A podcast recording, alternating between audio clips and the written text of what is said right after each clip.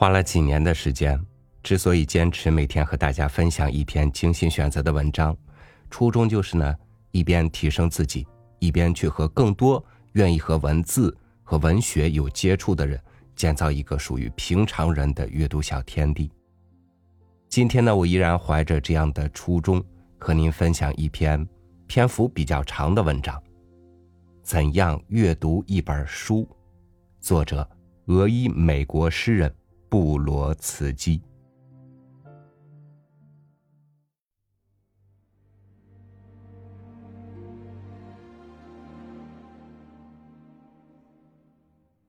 在这个一百年前尼采曾于此精神失常的城市里，关于图书博览会的这一念头本身就构成一个美丽的环。更确切的说，这是一个麦比乌斯带。众所周知。这是一种恶性循环，因为这次博览会上有好几个展台都被这位伟大德国人的全集或选集所占据着。就整体而言，无穷恰是这次出版交易活动的一个非常明显的特征，哪怕这仅仅是因为它延续着一个已逝作者的存在，甚至超越了他本人的期望。亦或是他向一个活着的作者提供了一个未来，我们大家全都乐于将这样的未来视为是永无止境的。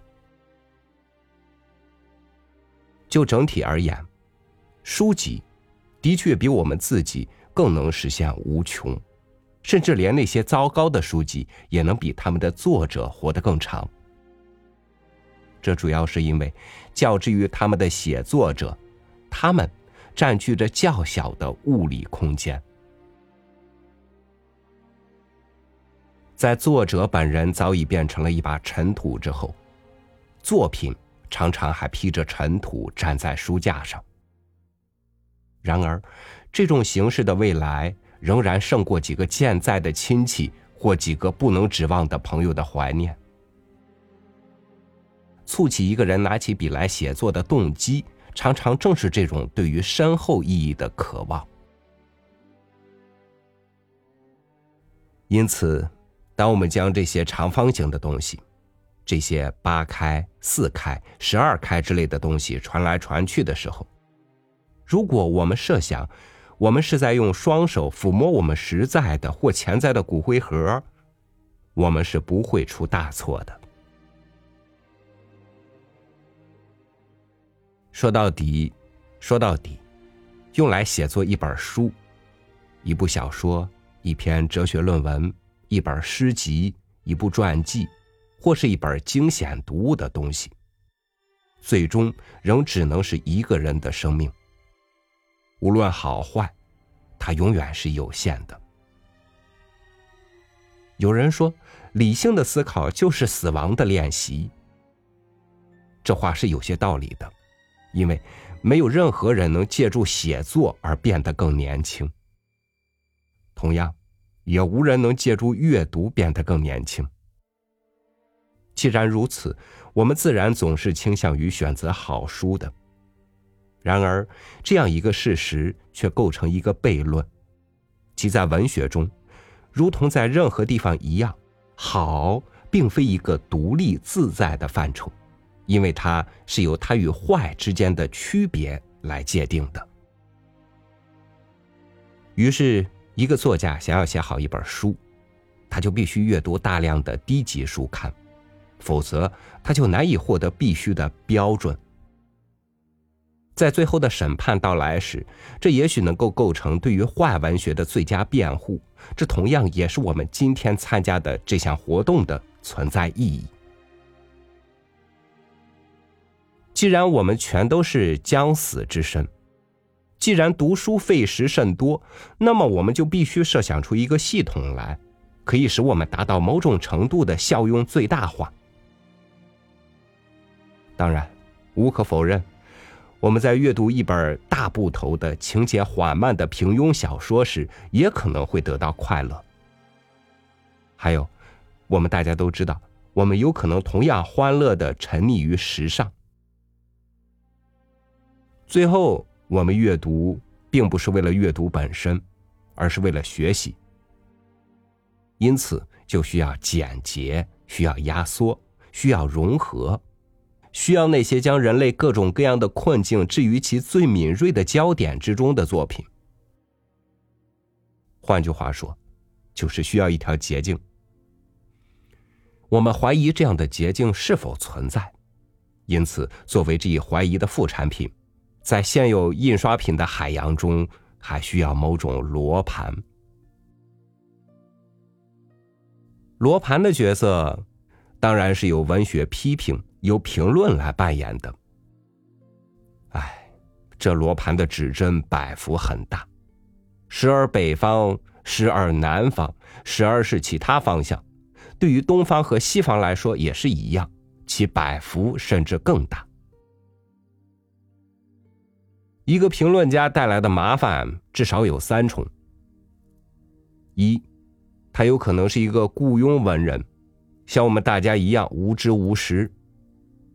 二，他可能对某种特定的写作方式持有强烈的偏爱，或者干脆与出版业一同去谋取私利。三，如果他是一个天才作家，他就会使他的评论文字成为一种独立的艺术形式。哈尔赫·路易斯·博尔赫斯就是一个例子。于是。你就止于阅读这些评论，而不会再去阅读那些书籍了。无论如何，你都会发现自己正漂浮在那海洋上，四面八方都有书页在沙沙作响。你紧抓着一只你对其浮力并不太信赖的木筏。因此，一个可供选择的方案就是，去发展你自己的趣味。去构造你自己的罗盘，去使你自己熟悉那些特定的星星和星座，它们无论暗淡还是明亮，却总是遥远的。然而，这需要大量时间。你会轻易的发现自己年岁已老，头发花白，腋下夹着一本糟糕的书，正向出口走去。另一个可供选择的方案，或者也许仅仅是同一方案的一个部分，就是去依赖传闻、朋友的一个建议，你偶然喜欢上的文本中的一个提示。这种做法尽管还没有以任何形式制度化，它却是我们大家自幼年起就非常熟悉的。然而，这最终仍只是一个可怜的保险。因为现代文学的海洋是波涛汹涌的，是不断扩展的，就像这场图书博览会所充分证明的那样，它本身就是那片海洋中的又一场风暴。因此，哪儿才是我们的陆地？哪儿才有我们的好人？星期五呢？在我要提出建议之前，啊不，我所提出的并非建议。而仅仅是一个用来培养健康文学趣味的方案。我想对它的来源以及我卑贱的自我说上几句。这并非出自我个人的自负，而是因为我相信，一种思想的价值是与其出现的背景相关联的。说真的，如果我是一个出版家。我就会在我所出书籍的封面上，不仅写上作者的姓名，还要标明作者写作每本书时的准确年龄，以便让那些书籍的读者们决定，他们是否愿意去思考一个比他们年轻的多，或是年老的多的人所写书籍中的信息或观点。我的建议源于这样一类人，对于他们来说，文学永远是一种。带有上百个名称的东西，文学永远是一种带有上百个名称的东西。这类人的社交风度会让鲁滨逊、克鲁索，甚至会让人猿泰山皱起眉头。这类人在大的集会上感到不自在，在晚会上从不跳舞，常常要为通奸找出形而上的理由，在讨论政治时非常注重细节。这类人远比他们的诋毁者更不喜欢他们自己，这类人仍然认为酒精和烟草胜过海洛因或大麻。这些人用温修奥登的话来说，就是你在堡垒中找不到他们，他们从不向他们自己或他们的情人开枪。如果这类人偶然发现自己的鲜血在牢房的地上流淌，或是偶然发现自己在台上演讲，那么这是因为他们并非某些具体的非正义的反对者，而是整个世界秩序的反抗者。他们对他们所提出观点的客观性不存幻想，相反，打一开始他们就坚持着他们不可原谅的主观性。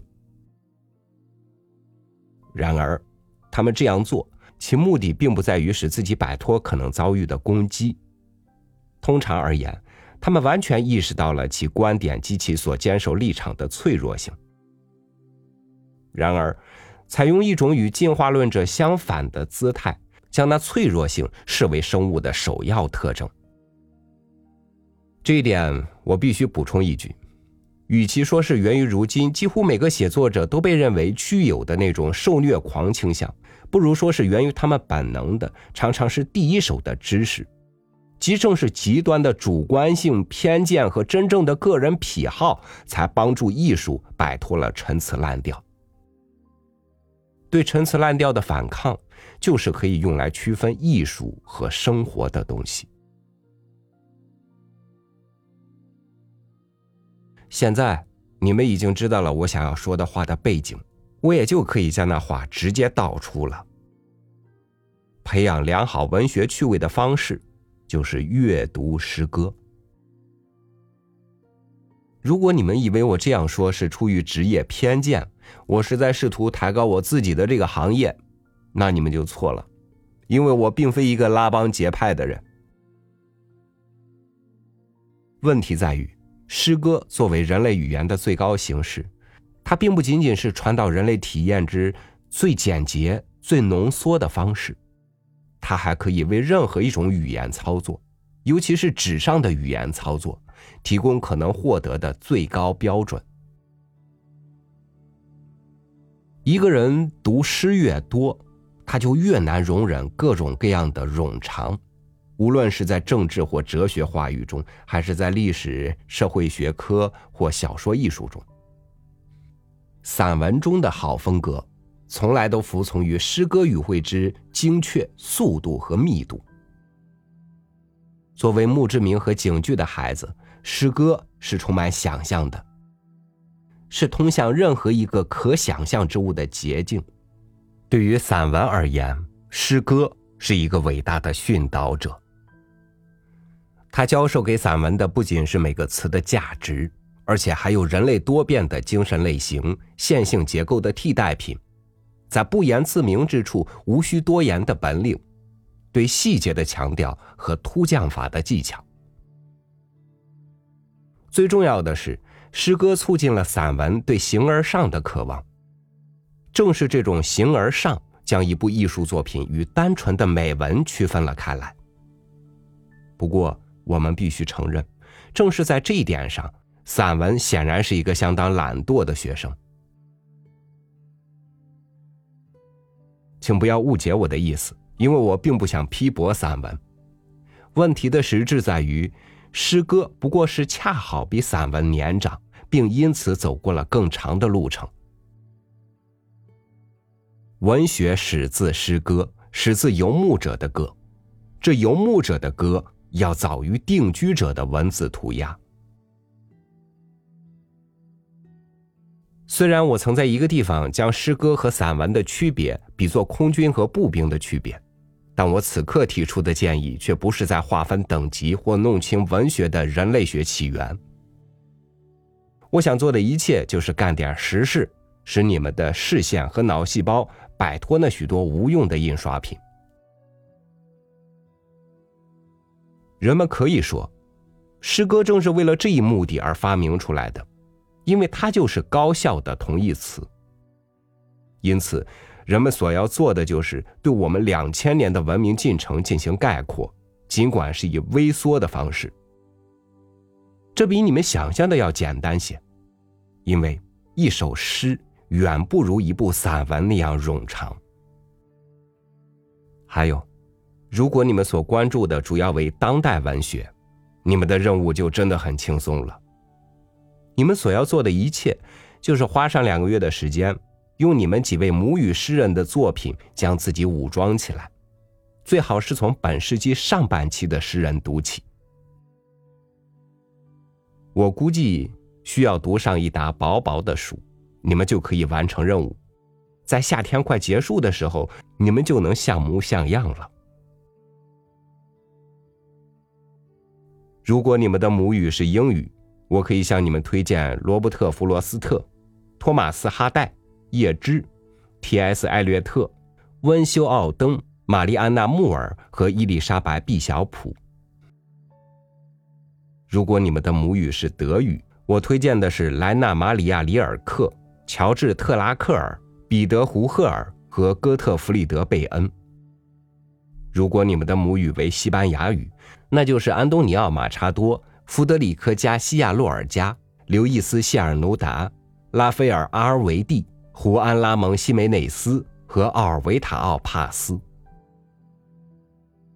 如果你们的母语是波兰语，或者如果你们懂波兰语的话，我则乐于向你们提起列奥博尔德斯塔夫、切尔拉夫、切斯拉夫米沃什、兹比格涅夫赫尔伯特和维斯拉瓦西姆博尔斯卡。如果你们的母语是法语，那么当然是季扬姆阿波利纳尔、儒勒苏佩维阿尔、皮埃尔勒尔维迪、布莱斯辛德拉斯。保尔·艾吕雅的一些作品，阿拉贡的少许东西，以及维克多·谢加伦和亨利·米恰尔。如果母语是希腊语，你们就应该读一读康斯坦丁·诺斯卡瓦菲斯、乔治·塞菲里斯和亚尼斯·里特索斯。如果你们的母语为荷兰语，那就应该是马丁努斯·尼约赫夫，尤其是他令人震惊的《阿瓦特》。如果母语是葡萄牙语，你们就应该读费尔南多·佩索阿，也许还应该读一读卡洛斯·德鲁蒙德·德安德拉德。如果母语为瑞典语，就请读归纳·埃克路夫、哈里·马丁逊和托马斯·特朗斯特罗姆。如果母语为俄语，那么至少可以说要读一读玛丽娜·茨维塔耶娃、奥西普·曼德施塔姆、安娜·阿赫马托娃。鲍里斯·帕斯杰尔纳克、弗拉基米尔·霍达谢维奇、维列米尔·赫列伯尼科夫、尼古拉·克柳耶夫。如果母语为意大利语，我不想冒昧的向在座的各位提供任何名单。假如我提起了夸西莫多、萨巴、翁加雷蒂和蒙塔莱，这仅仅是因为我早就想向这四位伟大的诗人表达我个人的感激之情。他们的诗句对我的一生产生了相当重要的影响，能够站在意大利的土地上对他们表达感激，我感到非常高兴。在你们读完了上述这些人中任何一位的作品之后，你就会把从书架上取下来的一本散文搁在一边这不是你的错。如果你能继续阅读那本散文，那么这就应该归功于其作者了。这就意味着，那位作者像我们刚刚提到的这些诗人一样，对我们的存在之真理的确有某些补充。这至少表明，那位作者不是一个多余的人。他的语言具有独立的力量或优雅，还有，这就意味着阅读成了你们难以遏制的嗜好。说到嗜好。这并不是最糟糕的事，请允许我在此给出一幅漫画，因为漫画能突出精髓。在这幅漫画中，我们看到一位读者，他的两只手上都捧着翻开的书，他的左手上是一本诗集，右手上则是一部散文。让我们来看一看，他会首先搁下哪一本书？当然，他也有可能两部都拿着散文。但这将给他以自我否定的标准。当然，他会问到：什么是好诗和坏诗的区别？如何能保证他左手上的书的确是值得费神一读的？好吧，首先，他左手上拿着的书十有八九会比他右手上的书更轻。其次，诗歌，如蒙塔莱所言，注定是一门语义的艺术，江湖骗子们在其中的机会非常之少。读到第三行，一位读者就能明白他左手上拿着的是个什么样的东西，因为诗歌能很快的产生感觉。其中的语言特性能立即让人感觉出来。三行之后，他可以瞥一眼他右手上拿的那本书了。正如我对你们说明的那样，这是一幅漫画。可与此同时，我也相信这也可能构成一种姿态。在这届图书博览会上，你们中的许多人都会不知不觉的采取这样的姿态。至少。你们要确信你们手上的书籍属于不同的文学题材。当然，让眼珠从左边转向右边，确实是一个诱发疯狂的计划。不过，都灵的大街上再也没有马夫了，在你们离开这片会场的时候，再没有马车夫鞭打马儿的景象，来使你们的精神状态进一步恶化了。另外，一百年过去了。再没有任何一个人的精神失常能对民众产生太大的影响了。那些民众的数量将超过这届图书博览会上所有书籍中黑色小字母的总和。因此，你们最好来试一试我刚刚推荐的那个小把戏。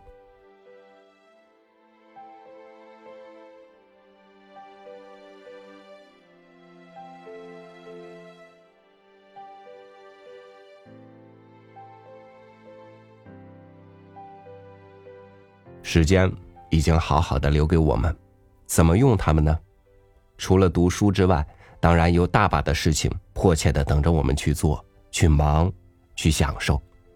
但是，我想，阅读这件事，总不该被在生活中一除而尽的。我们总要留下一点儿发现真相的途径。无论你是阅读诗歌，还是散文、小说、评论。感谢您愿意花时间听完这么长的一篇文章，我也感谢自己读到了它。我是朝宇，祝您晚安，明天见。